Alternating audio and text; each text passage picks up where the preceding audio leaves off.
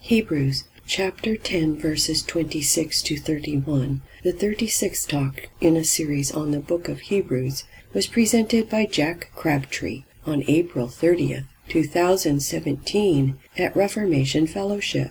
The copyright for this recording is held by Jack Crabtree and is being made available to you by Gutenberg College. Gutenberg College is a nonprofit organization, and contributions may be made at w w w dot gutenberg dot e d u. Contributions to Jack Crabtree may be made at w w w dot sound interp dot wordpress dot com. This material may be copied and distributed in whole for non-commercial and educational purposes, subject to the inclusion of this introduction. All other rights reserved. Handout number thirteen, Translation, Installment twenty seventeen, number one, accompanies this talk. Going to continue our study in the book of Hebrews. Uh, last week we finished the, uh, the the beginning part of the exhortation that follows the biggest and most complex and intricately argued portion of the book of Hebrews. After he completes an argument uh, convincing the Jews, hopefully, that it was perfectly appropriate that God would send his Messiah to die and be crucified by the Romans, because that was ordained, that was purposed from the very beginning, that Jesus would be our high priest who would offer himself as the propitiatory offering that he that he took before God to appeal to God for mercy on our behalf. And that's why he died on the cross, is that's the role that he was playing when he died on the cross. He made a very intricate, complex argument uh, to establish that point. And then he comes to the section immediately following that, as, as he is wont to do in the book of Hebrews, where he follows that with an exhortation. So therefore, here's what you need to do. And last week we looked at the first paragraph of that exhortation. That would be chapter ten, nineteen through twenty-five, or paragraph fifty-three in my translation. Um, and in that first paragraph, he basically says, uh, in a nutshell, so look to God for mercy, because you can be absolutely confident and absolutely certain that God is going to grant you mercy on the basis of Jesus' intercession, his his role as the high priest on your behalf.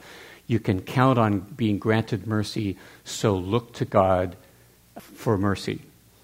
And don't not do that. That is, don't don't forsake uh, the gift that's being given you, the grace that's being given to you by uh, Jesus being placed in that role on your behalf. And the way he puts that in this paragraph is, don't forsake getting together with other Jesus believers, uh, as is the habit of some, he said. And remember the context. The context is they are, they are experiencing increasing persecution. And when you are being persecuted, you don't like to make yourself a target. So it makes sense, reasonably, I don't want to make myself a target, so I'm not going to associate with those people who are the target of persecution. I'm going to withdraw. I'm going to hold back. I'm going to disassociate myself from those people. And Paul says that's a mistake, because as the persecution increases, that's the time when you especially need to associate with, with fellow Jesus believers, because you need their encouragement, you need their clarity, You need their, you need them around you to help fortify you in your belief, because there's a far worse fate than being persecuted, and that is being rejected by God, being subject to the wrath of God.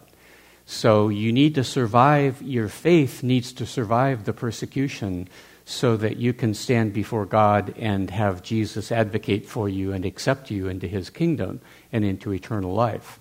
To do that, your faith needs to survive. In order for your faith to survive, you need mutual support. You need to fortify one another in your belief. So as the persecution gets greater, all the more important that you associate with and uh, be in, in community or be in uh, association with fellow believers in Jesus. So that's where we left off last week. In the next paragraph in this exhortation, he, in the first paragraph, he exhorted us what he wants us to do. In the um, second paragraph, he warns us of the consequences if we don't do that. So he, he's warning us of the condemnation, the terrible, horrible condemnation that would be ours if we don't avail ourselves of the mercy of God and persevere in our belief and our trust in God's mercy through Jesus. So this is ten twenty-six to thirty-one, or paragraph fifty-four. Let me read it. We'll look at the translation, and then I'll make some comments about it. Now, if after receiving a knowledge of the truth, we deliberately choose to act unrighteously toward it, a sacrifice for our sins no longer remains, but there is a certain terrifying anticipation of condemnation, even a fury of fire that is about to devour those who stand in opposition.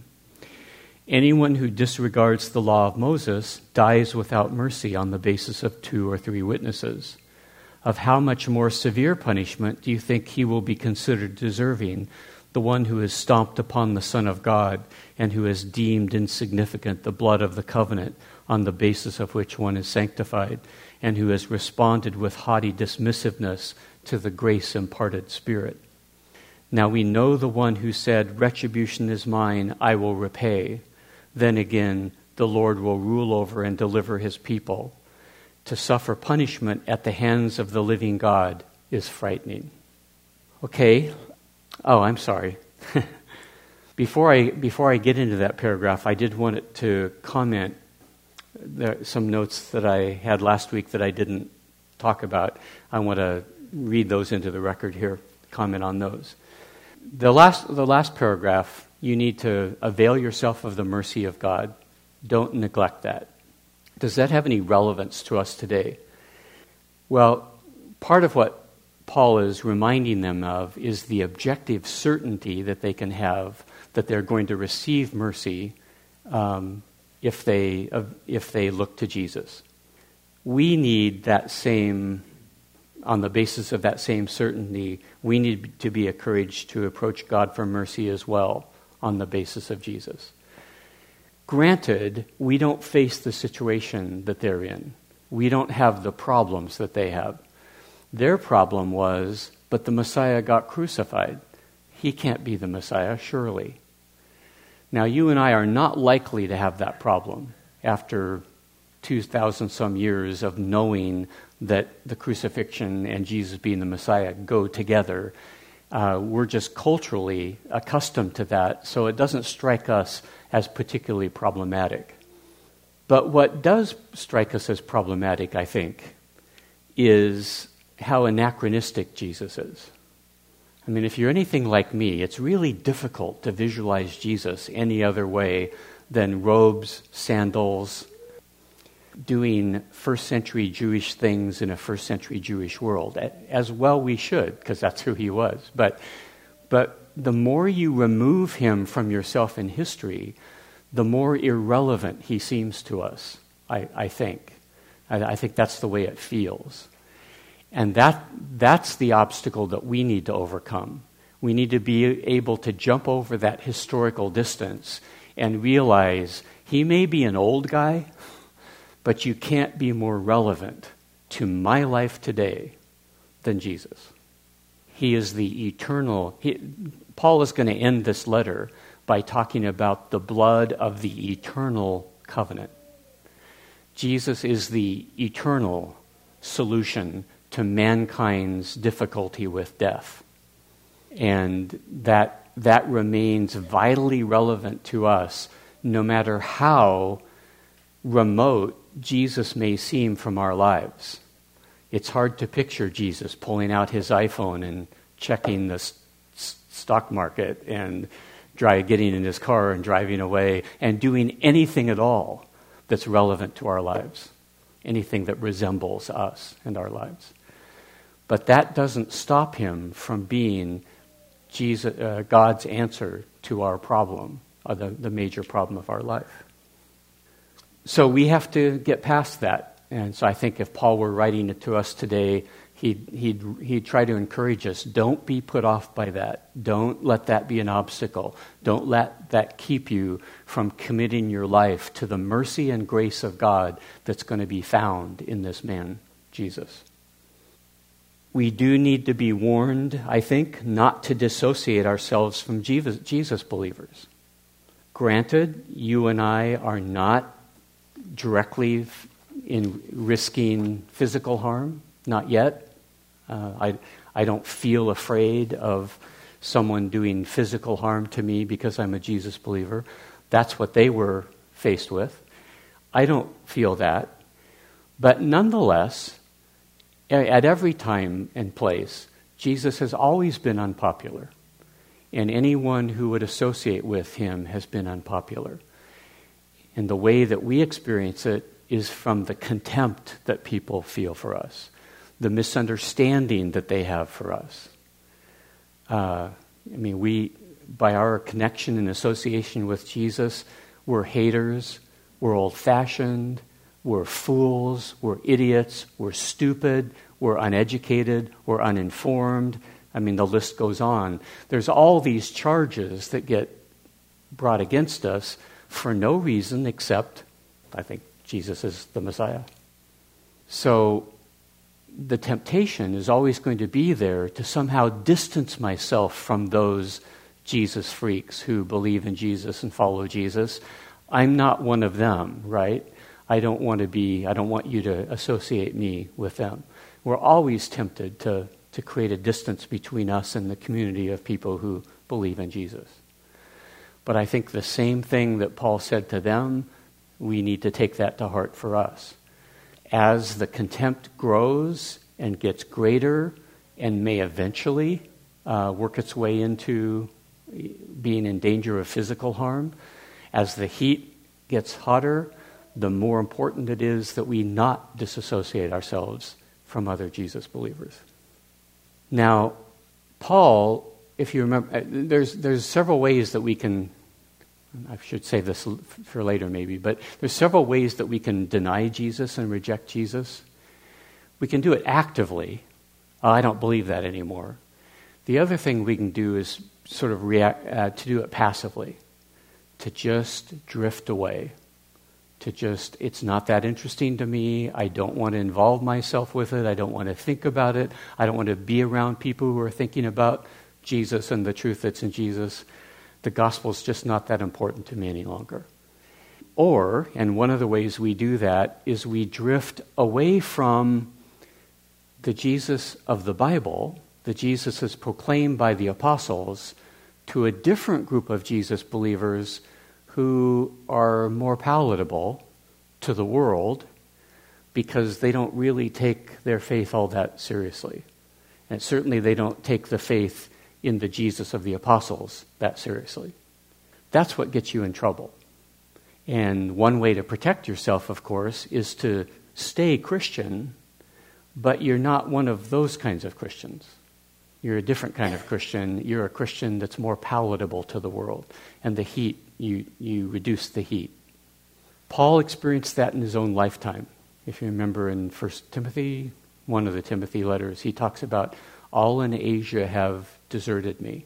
Well, what, what does he mean by that? I don't think what he means by that is all these people I proclaimed the gospel to and taught and brought up in the faith have renounced the faith and are no longer Christians. I think history would suggest that's not what happened.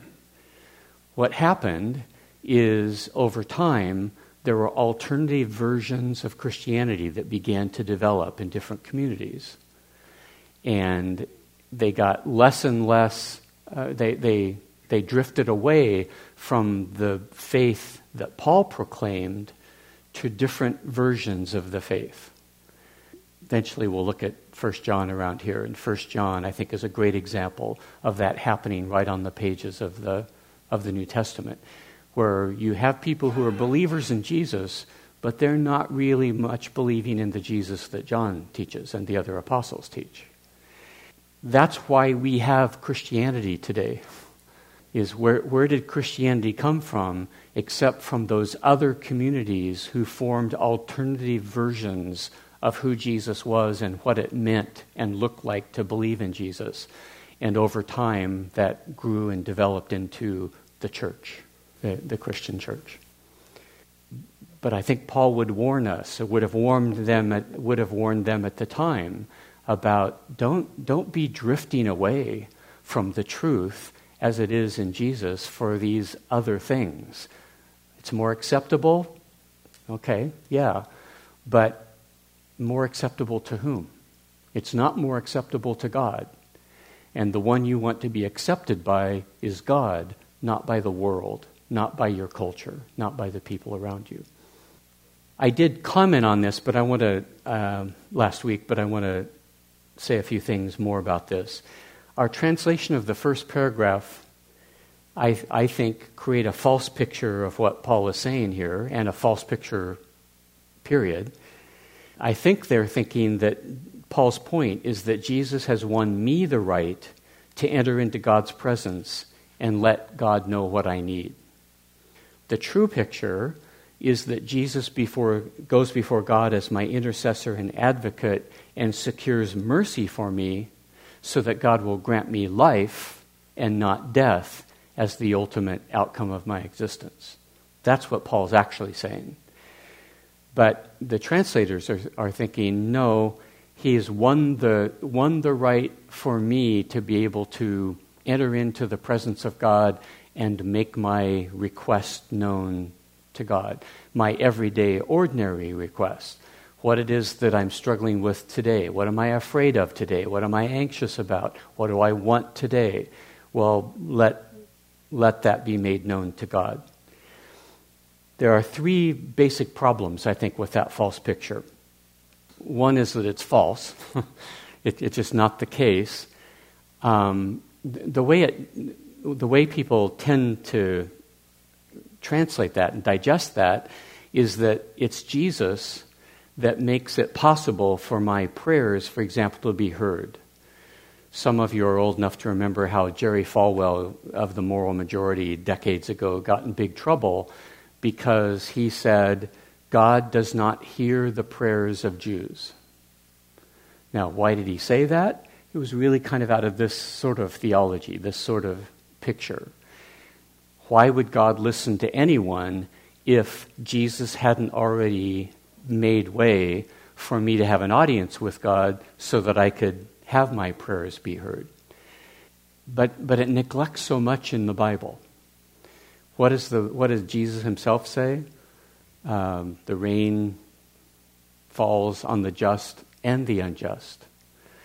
Uh, God, in his providence, takes care of all of his creation. A sparrow doesn't fall to the ground, but what the but what the Father knows it, and by implication has ordained it, has willed it. Just being a creature is enough to have God's attention. In his providence, he cares for and manages and governs every aspect of creation. And that's certainly true of human beings as much as any other part of creation. So did God? He, does God hear the prayers of a rebellious creature? Well, of course. I mean, God sends rain to the unjust. It, it's fully within his right and prerogative as the Creator to hear, respond to, show himself, show himself patient, show himself loving and compassionate and caring to anyone everywhere. So the idea that, no, only Jesus makes it possible for me to ask God for anything and have him hear me, it's just false. I mean, it's just contrary to what the, the Bible actually teaches. The other problem with that picture is it reinforces a focus that we naturally have. And that natural focus is, I'm naturally preoccupied with the everyday anxieties and fears and problems and challenges of my life. And I'm not much focused on the much bigger problem of my ultimate destiny. And the younger I am, the less I have that in view. I mean, as a young person, death seems so far away and so remote that I, I don't need to I, I don't need to deal with that. I don't need to come to terms with that. I don't even need to think through the implications of that, because that, that's really so far off. And so we take that very natural ostrich-like stance of sticking my head in the sand and just not thinking about it and not considering it.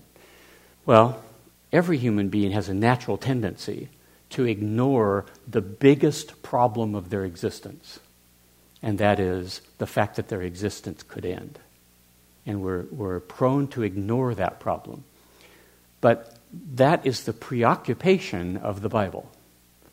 Of, of the good news of the gospel is how that problem gets addressed by Jesus. And that's what it's interested in telling us.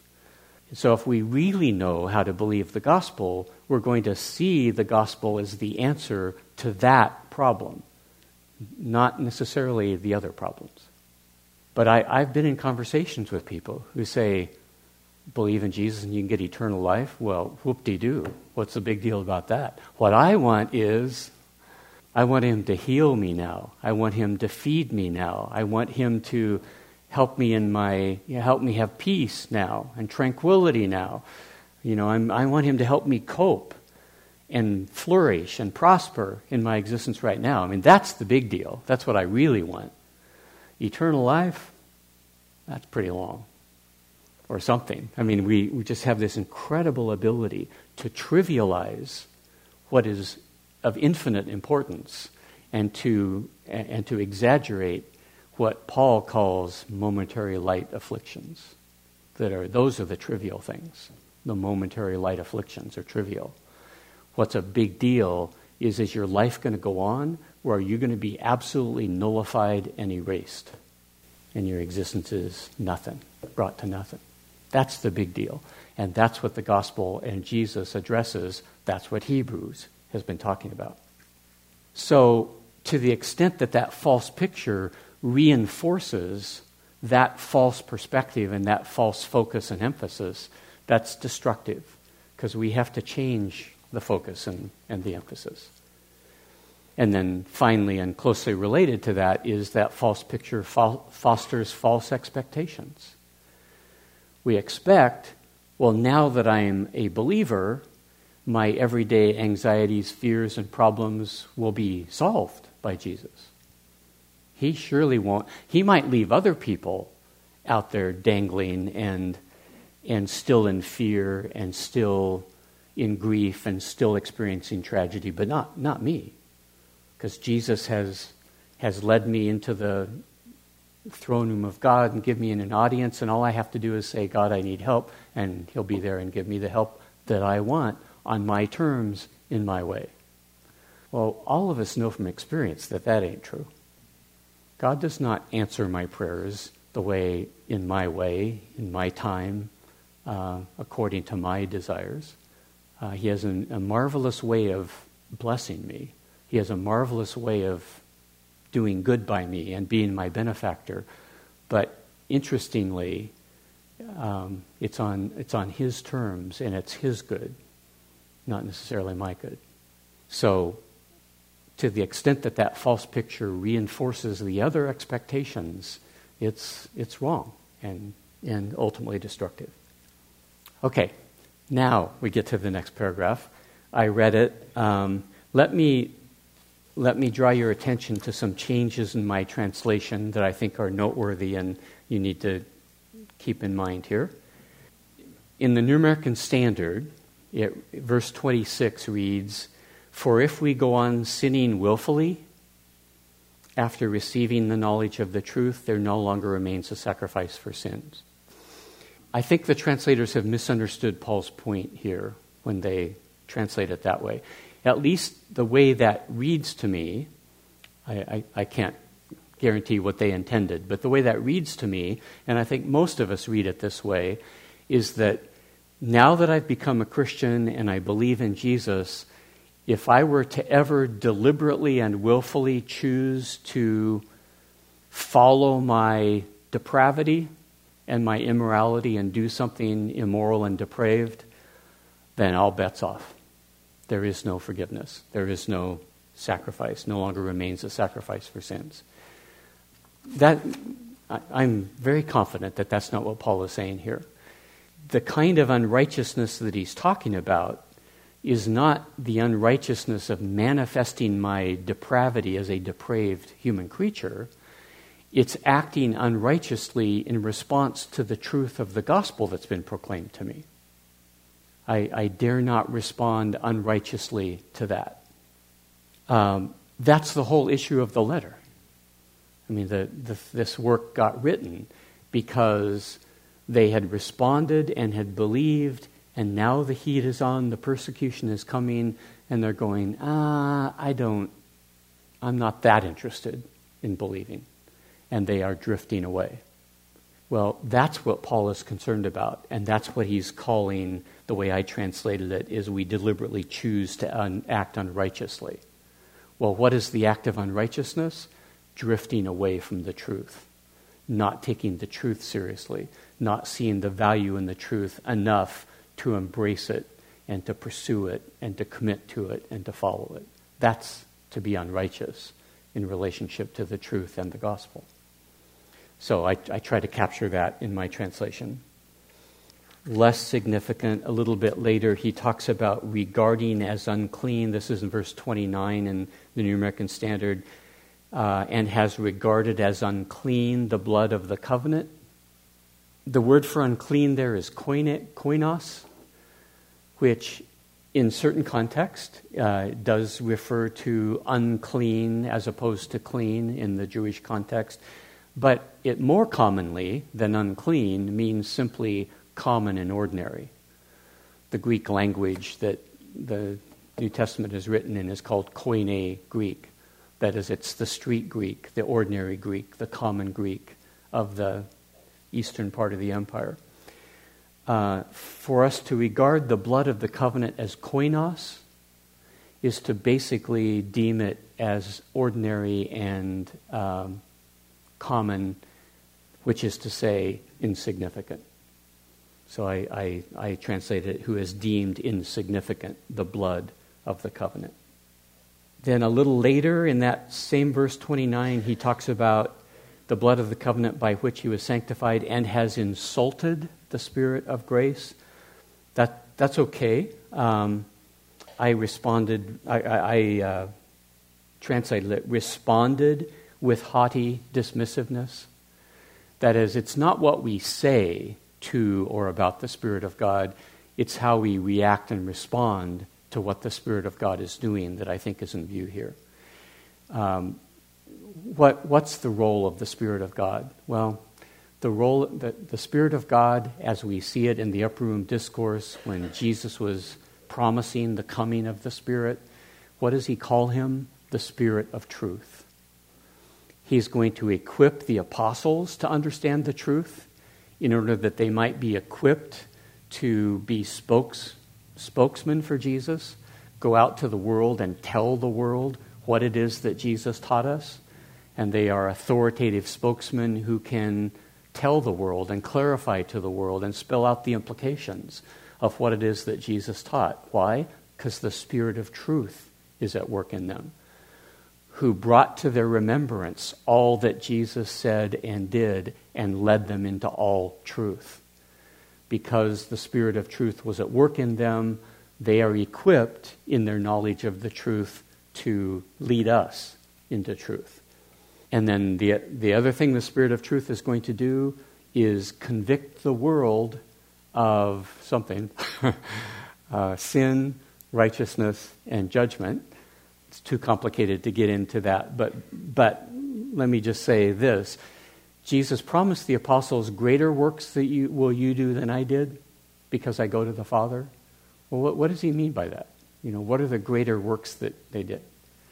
The greater works, that they didn't do miracles greater than Jesus. Jesus' miracles were about as great as you can get, especially the resurrection thing was pretty im- impressive.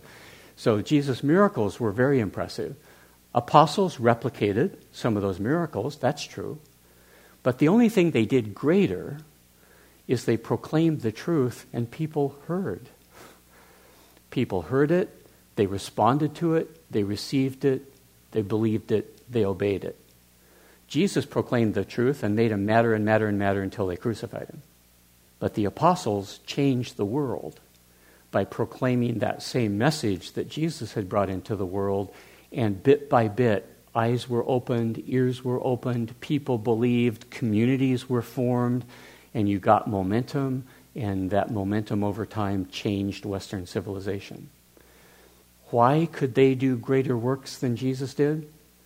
It's not because they understood the truth any better than Jesus did. It's not because they articulated it any more effectively than Jesus did. But they weren't speaking to spiritual dunderheads. Or he was, they weren't, yeah. Jesus was. The, the audience of Jesus, the Spirit of truth, had not worked in them to make them receptive and open. He had not given them eyes to see and ears to hear. He was beginning to give people eyes to see and ears to hear as the apostles went into the world and proclaimed that same message.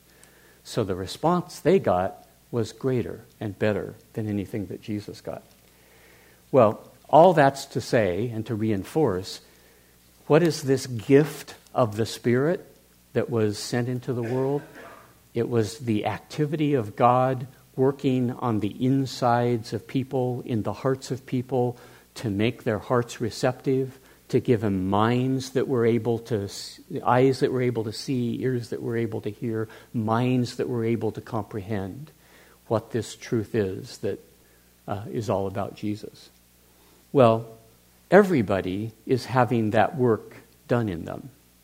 Uh, no, that's not true.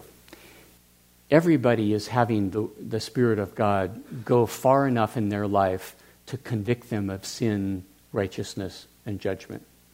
Uh, even the people who don't respond have had the Spirit of God at work in them up to a point that they know what they're rejecting when they reject it. At some level, they understand what they're doing.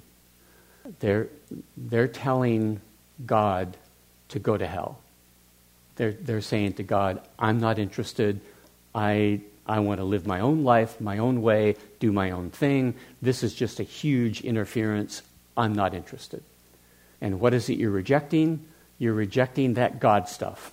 You're rejecting the stuff about sin and righteousness and Uh, mercy from God and judgment and all that kind of stuff. I'm just, I'm not interested. They're not ignorant of what they're rejecting. They know what they're rejecting. So that's what he's getting at when he says to insult the Spirit, uh, the Spirit of grace. The Spirit of, by the Spirit of grace, he just means the Spirit who is a gift from God to us. It's God's grace to us that we have the Spirit at work in us. To insult him is, in effect, to say to the Spirit of God, yeah, to the Spirit of truth, you're a liar. Or to say to the Spirit of truth, you, you have nothing to offer me. You have nothing of value for me. You have nothing of significance for me. That's to insult him, or as I put it, to respond with haughty dismissiveness to what it is that the Spirit of truth is proclaiming and, and teaching us.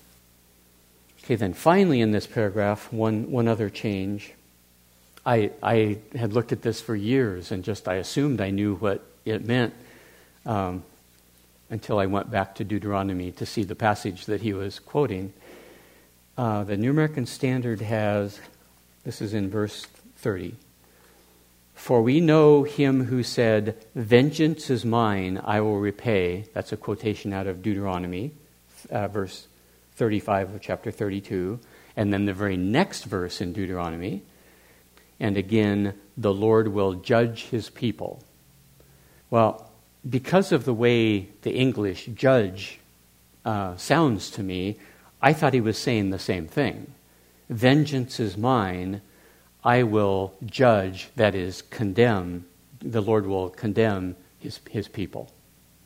So that he's warning those of us who make ourselves enemies of God by not responding in belief, that he's warning us God is going to take vengeance against those people who have put themselves in opposition to God. He's going to judge them. He's going to condemn them. Uh, but I went back and looked at that Deuteronomy passage, and as best I can tell, uh, we might have time to look at it a little bit later, but as best I can tell, that Deuteronomy passage is talking about, ultimately, I think, the end of history. Uh, it, it, it doesn't really matter to Paul's point whether that's right or not, but I think he's talking about the end of history. In any case, he's talking about the, the whole passage is about um, God saying, I'm going to bring the Gentiles against you to discipline you, to chastise you, and I'm going to use the Gentile nations to come, uh, come against you, my people, to give you a rough time as a way of disciplining you and chastising you. But, and in fact, I would use the Gentiles to wipe you out completely, but that's not going to work because those stupid Gentiles, they would think that they did it, not me. Those Gentiles would think that they prevailed against you because of their own strength and merits and their gods. They wouldn't, they wouldn't realize that it's me, your God, who's using them in judgment against you. They, they, they don't understand that. So I can't do that. I'm not going to do that. And then he goes on to talk more about how stupid the Gentiles are. And, and then basically he gets around to saying, in the end, I will take vengeance against the Gentile nations for coming up against you, my people. So it's in that context where he says, vengeance is mine, I will repay. It's vengeance against the Gentile nations, the very Gentile nations that he's going to use to discipline his people. He's going to take vengeance against them for their godlessness, for their rejection of God, and for their hatred of God's people. I, I'm making some of that stuff up, but that's the gist of it. But then he says, the Lord will judge his people. Now, the word judge is ambiguous. The word judge is used to mean condemnation. That's true. But it's also used to mean to rule, to lead, and to kind of reign over as a as a king-like figure, although you're not a king. That that's to judge. We get the Book of Judges because there were a group of people that God called forth to lead his people, to rescue them from their enemies, to deliver them, Uh, to adjudicate in, over their disputes, and basically to, to function like a king and a governmental leader, even though they weren't a king per se. They were judges. Well, that word gets gets connected with this Greek word, um, and uh, there are times in the New Testament, not infrequently, where the word this word judge means to rule or reign as a savior and redeemer and vindicator. That's the sense in which he means it in Deuteronomy. When he says, the Lord Yahweh will judge his people, he's saying the Lord is going to step in, he's going to deliver them, he's going to save them, he's going to rule over them and govern over them. And that's why I think at this point he's talking about the end of time, because I think he's talking about that transition point in history when the Gentiles have once again come against God's people to destroy them. What is God, what is God going to do? He's going to take vengeance toward them, and he's going to redeem, rescue, and save his people, and then rule over them. He's going to judge his people. Okay, so I, I tried to, uh, in my translation, tried to capture that. Then again, the Lord will rule over and deliver his people. Okay. Let's back up now and see what he's saying. So we've already talked about, now if after receiving a knowledge of the truth, we deliberately choose to act unrighteously toward it, a sacrifice for sins no longer remains. Now, I think this is the context in which in my notes I was going to talk about Paul and people drifting away from his teaching. To deliberately choose to act unrighteously is not necessarily to overtly say no to it. It can simply mean to drift away from believing it, being committed to it, and owning it in the way that it deserves. Like, like I said earlier, there is no important truth in all of human existence than the way in which Jesus saves us from the most important problem of our existence, which is death and condemnation and the wrath of God. There's no important truth. So for me to be casual and cavalier about that and just not get around to deciding about it, I've already dealt unrighteously with it. If it's just not convenient for me to decide whether I believe it, I've, I've already dismissed it. I've already not grasped how important and how valuable this is. So what he what he's saying is, if we deal unrighteously with this truth about Jesus, a sacrifice for sins no longer remains, he says. Now, what does he mean by that? Obviously, a sacrifice for sins is eternal. I mean, it, of course it remains, but it doesn't remain as relevant to me and of be, as benefit to me. I think that's the point that he's making. I no longer am going to benefit from the propitiatory offering that was offered up on my behalf if I just don't get around to deciding whether I believe it or not, or if I overtly reject it, or if I trade it in for a better model and update it for a different version of the gospel that's preferable to me. If I in any way deal unrighteously with the truth, then his sacrifice for me is irrelevant, of no benefit, no longer of any significance to me. Rather, instead of having a propitiatory offering secure mercy for me, he says, but there is a certain terrifying anticipation of condemnation, even a fury of fire that is about to devour those who stand in opposition. Okay, if we go, he's doing a pretty interesting thing. Isaiah twenty-six eleven has two sentences in parallel with each other, and I... I don't, I'm not going to take the time to actually take us to Isaiah, but it has two sentences in parallel. The first one talks about um, God's fury toward his adversaries, and then a fire that consumes those who are in opposition, or a fury toward a fury toward the untutored. It's actually difficult to reconstruct the text because the Greek translation and the Hebrew Masoretic text are not exactly the same. I can't even tell if they're based on the same text. So I don't know exactly what he's saying, but it's it's clear that he's putting in parallel God's fury toward his enemies and God being a fire that consumes his enemies. And they're just put in parallel to each other. So what Paul does, he just collapses the two in parallel and puts them into one phrase. It's a a fury of fire, a fury, the fury of God toward his enemies that's going to act like fire that will uh, devour those who stand in opposition to him.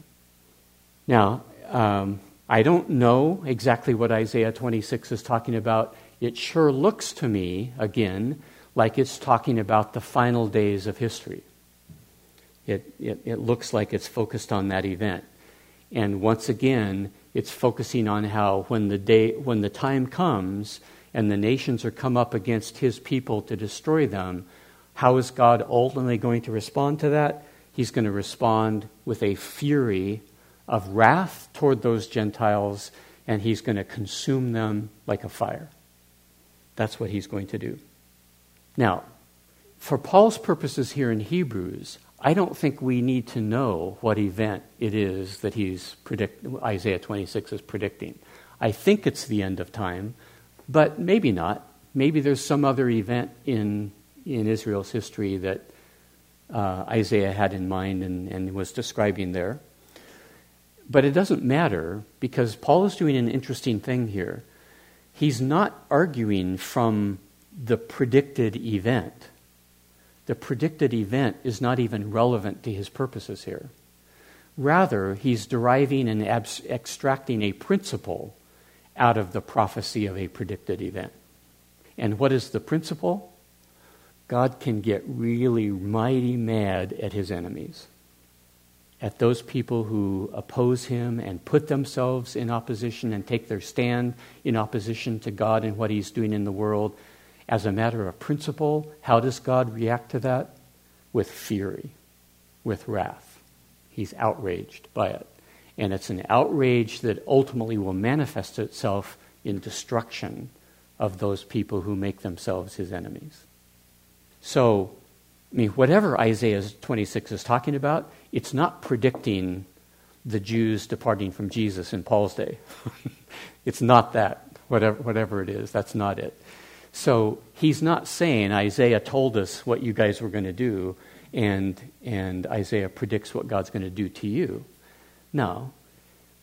He's predicting something, Isaiah's predicting something else, but the principle that is embodied in the fulfillment of that prediction is a principle that you, my readers, need to pay attention to here.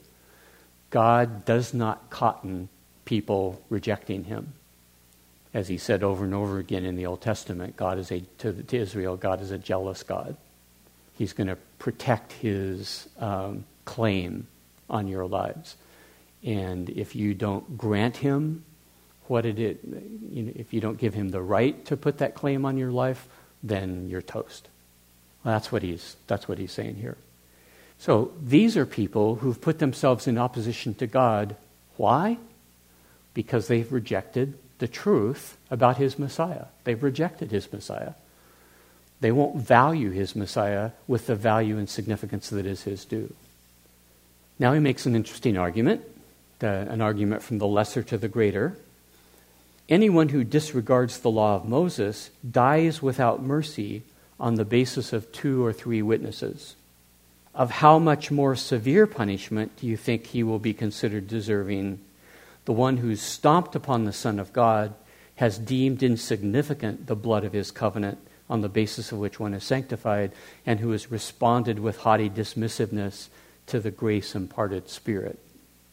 So, when he talks about dying, uh, the one who disregards the law of Moses dies without mercy on the basis of two or three witnesses. What is he talking about there? I think he probably has this passage in mind out of Deuteronomy. It's in chapter seventeen, two through seven. If there is found in your midst, in any of your towns, which Yahweh your God is giving you, a man or a woman who does what is evil in the sight of Yahweh your God by transgressing his covenant, and has gone and served other gods and worshipped them, or the sun or the moon, or any of the heavenly host which I have commanded, which I have not commanded. And if I if it is told you and you have heard of it, then you shall inquire thoroughly. Behold, if it is true, and the thing certain that this detestable thing has been done in Israel, then you shall bring out that man or that woman who has done this evil deed to your gates, that is, the man or the woman, and you shall stone them to death. On the evidence of two witnesses or three witnesses, he who is to die shall be put to death. He shall not be put to death on the evidence of one witness. The hand of the witnesses shall be first against him to put him to death, and afterward the hand of all the people. So you shall purge the evil from your midst. Okay, so when he talks about transgressing the covenant here, and when Paul or when Paul talks about anyone who disregards the law of Moses, he's not talking about being a morally weak and depraved people who did something ungodly and unrighteous and sinful that violates the covenant, and you are in need of forgiveness. You don't get stoned to death for that. You take an offering to the temple seeking mercy from God by way of the propitiatory offering that you offer up. You don't get stoned to death for that. The disregarding the law of Moses, or the transgressing the covenant that he's talking about, is rejecting the God who gave you that covenant, right? Because what does he describe him doing? Serving other gods and worshiping them, the sun or the moon or any of the other heavenly host. That is, you, you've actually rejected the God of the covenant completely, and you've rejected his covenant because you've rejected him as your God. That's what he means by transgressing the covenant. Well, that's pretty serious. And the Deuteronomy passage makes it pretty clear that God expects Israel to take that pretty seriousness. It's an evil that needs to be purged out of Israel. It will not be tolerated. So, as Paul puts it, without mercy you must put them to death. Because the one thing that cannot be tolerated in this people that God is creating and the covenant that he's making with this people is disregarding the God and his covenant altogether cannot be tolerated. Immorality can be dealt with. Moral weakness, what else? Of course we're going to be morally weak. all that stuff can be dealt with. But what needs to be purged out completely is a complete rejection of God, of Israel, and the covenant that he made with them. Okay, well, notice what Paul's saying. If God says that person who disregards God and his covenant in Israel in the time of Moses is to die without mercy, you think God's going to tolerate rejecting his Messiah? That's an even worse offense in the mind of Paul than what Deuteronomy was describing, where you were an idolater, worshiping other gods, uh, forsaking the God of Abraham, Isaac, and Jacob, and forsaking his covenant completely. As bad as that is, rejecting the Messiah is even worse. So if the first one dies without mercy, you think God's going to say, oh, well, yeah, whatever. They don't believe in Jesus, too bad. No, of course, you will die without mercy just as surely for rejecting his Messiah as anyone ever would have for rejecting the covenant and the God of the covenant. How much more severe punishment do you think he will be considered deserving? You know, it says how much greater judgment, but it's not a question of is there such a thing as greater judgment? I think this is a this is a rhetorical argument. How much greater do you think one? How much greater punishment do you think someone deserves who has rejected the Son? Of how much more severe punishment do you think he will be considered deserving? The one who has stomped upon the Son of God. Now, notice, notice, I mean, it's very, very graphic, violent language. Um, we don't think of it, look, I'm, I'm not stomping on the Son of God, I just don't believe him.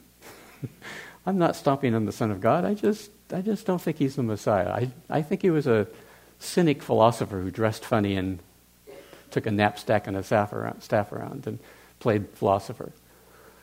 But I don't reject him. I'm not stomping on him. From Paul's perspective, no, that's exactly stomping on him.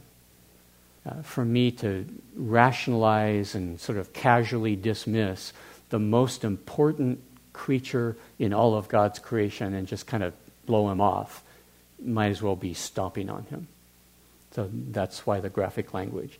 The one who has stomped upon the Son of God and who has deemed insignificant the blood of the covenant on the basis of which one is sanctified. That is, I don't, I don't need Jesus to get me mercy. That's how you're, deem, you're deeming his blood insignificant. It's on that basis that we are sanctified. What does he mean by sanctified? It's on the basis of Jesus' intercession and advocacy that I get set apart to become a sanctified one, a saint, a hagios, a holy one. How do I become such a one? One who's going to enter, go, go on into eternity forever and ever, in the eternal kingdom of God, in the new heavens and the new earth, instead of being destroyed with the rest of humanity? How do I get set apart to that unique goal? By the advocacy and intercession of Jesus. It's on the basis of his blood that I am sanctified to that status and that role and that place. And who has responded with haughty dismissiveness to the grace-imparted Spirit. I think I've already explained that. The Spirit of God, the Spirit of truth, is pointing the finger at Jesus and saying, believe in him, he is the Messiah. And I go, yeah, maybe not. At least if he is, I'll get around to it someday, but not interesting to me. Now we know the one who said, retribution is mine, I will repay. Then again, the Lord will rule over and deliver his people. To suffer punishment at the hands of the living God is frightening. So that's the whole point of this paragraph. If I don't avail myself of the mercy that is to be found in Jesus, as he's encouraging me to do in the first paragraph, he warns me in this paragraph, the alternative, if you reject it, is you are, you are going to be punished, suffer punishment at the hands of the living God. And that's that's not a good thing. You don't want that. Now, one last comment, and then I'll open it up to your questions or comments. Uh, why the... It's interesting that he quotes both of those passages out of Deuteronomy, because he only needs the first one. Retribution is mine, I will repay. because that's what the whole paragraph is about. Why does he then turn around and said, then again, the Lord will rule over and deliver his people? Well, because remember the historical context. And who who is it that he's writing to? He's writing to people who are in danger of making themselves enemies of God and opponents of God precisely because they have grown weary of being beat up on by Gentiles. I don't mean literally Gentiles, non-believers, by, by enemies of God.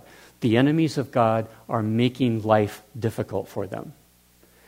So I think Paul just can't resist adding in that Deuteronomy passage, when we get to the end, when history reaches its denouement and all things are resolved, all the themes are resolved, everything comes full circle and gets all tied up together, and it all makes sense. What's going to happen? Not the enemies of God are going to be punished, and the people of God are going to be uh, rescued, delivered, and rewarded with a blessing. So is it worth letting yourself experience being beat up here and now uh, at the hands of these people? Well, eventually, the promise is that God will rule over his people. He will deliver them. He will save them. He will rescue them. So, yeah, you just need to hang in there. Things are not peachy keen right now, but this isn't the end, and there are higher stakes than anything that you're facing right now. You, you just simply need to... You, when, when everything gets settled, you want to make sure you're on the right, right side then. The right side of God at that point. Because if you're on the right side of God at that point, you're going to be rescued. You're going to be delivered. You're going to be set free. Long paragraph. Sorry, it took me longer than your questions or comments. Hey, Jack. So I'm going to kind of paraphrase what I think this paragraph is about, uh, kind of summarize it, and you tell me whether I'm correct or not. Okay. So looks like there's some Jews that are living comfortably in their Jewish community, following the law, relating to God that way. And then they realize Jesus is the Messiah, and they start living like that. And they come under persecution, and at first they hold fast, and they get their property taken away and all kinds of stuff. Not fair. That's the next paragraph. Okay. And um, eventually it gets pretty hard, and they're like, okay, uh, well... it'd be a lot easier if we could just relate to God via the law like we used to and not have to deal with this Jesus thing, because including this Jesus thing is making it really uncomfortable for us. I think it's the other Jews. I think it's other Jews that don't believe in Jesus that are persecuting them, right? Not Gentiles. Right. Um, and so, you know, gradually they kind of want to distance themselves from the other, you know, staunch Christians uh, and pretend like they can relate to God via the law and not through Jesus anymore, and just, you know, go back to the way that it's always been and comfortably. And that would be treating, you know, the, the truth of twenty-six that they're sinning against or rejecting, you know, treating it as though it's not true, that Jesus is not the Christ, and treating his sacrifice as though it was nothing, as irrelevant, not changing the way they relate to God. And so he's saying, hey, remember guys, there's two things. God's going to, he's going to burn the unrighteous, and he's going to take care of his people. Uh, I think that's what the paragraph's about. Yeah, yeah, well said. The, the thing, the thing that I would stress here is it's not likely. I mean, all the indications are you don't have people standing up, uh, you know, starting blogs denouncing Jesus and Christians and, you know, railing against uh, the gospel and the apostles. They're, it's probably not at all that overt. In their weary, in their weariness, they just stop working at it. They just stop pursuing it.